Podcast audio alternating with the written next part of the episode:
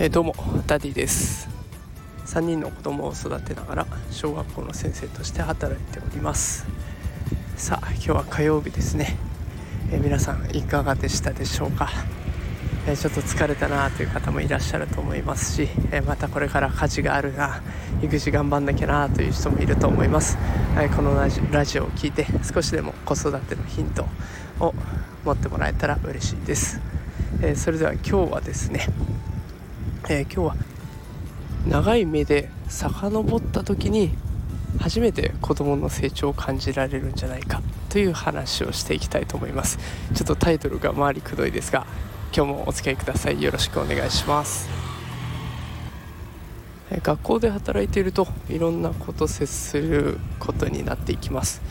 であのもちろんね学校が楽しいという子もいれば学校は楽しくないという子もいます。で、えー、学校が好きなんだけど集団生活に入れなかったり学校生活が嫌いなのになんで集団でまた生活しなきゃいけないんだと思ったりとかっていう、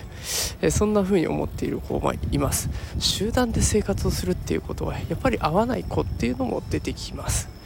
で私の受け持っているクラスでもそういう子はいます。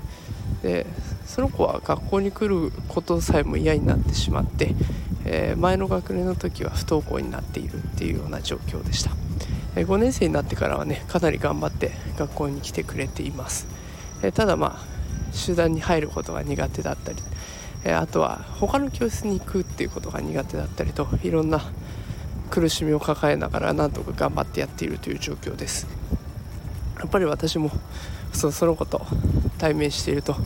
こう自分の思った通りに動いてくれないその子を前にしてどうしたらいいんだと悩んでしまったり苦しんでしまったりっていう時もあるんですけれども、え、そんな話を今日スクールカウンセラーさんという方に話をしてみました、え、スクールカウンセラーさんというのは、え学校にそれぞれいて、え子どもたちの悩みを聞いてくれるようなカウンセラーさんになっています。でそのスクールカウンセラーさんは子供からこういう話が来ましたよとかこういうふうにアプローチ取ってみたらどうですかね？というアドバイスを私たちもしてくれる方で、えー、かなり精神的にも楽にしてくれるようなありがたい存在です。で、えー、スクールカウンセラーさんに、えー、今その子の現状を伝えたところえ、そのカウンセラーさんは私の苦しみを感じ取ってくれたのか分かりませんがすごい成長ですねとずっと褒めてくれました。え去年の今頃のことを考えるとこの状況っていうのは考えられないからその目まぐるしい成長それがすごいですねということでありがたいお言葉をたくさんいただきました。や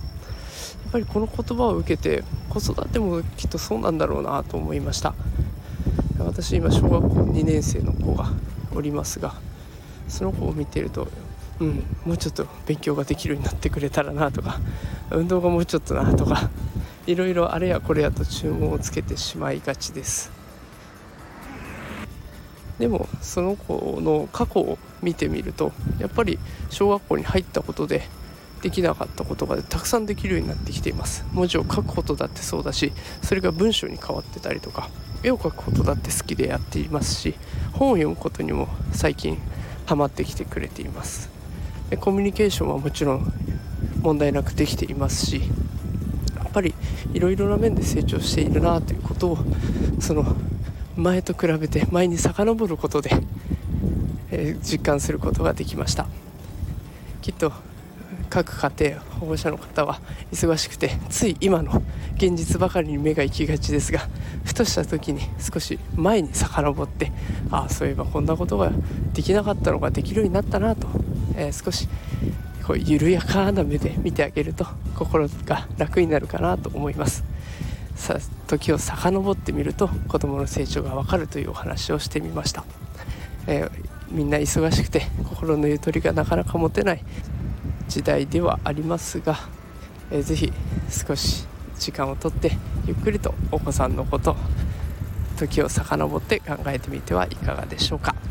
こういった内容をノートでも発信していってますのでもしゆとりがあったら読んでみてください。それでは今日はこの辺で失礼します。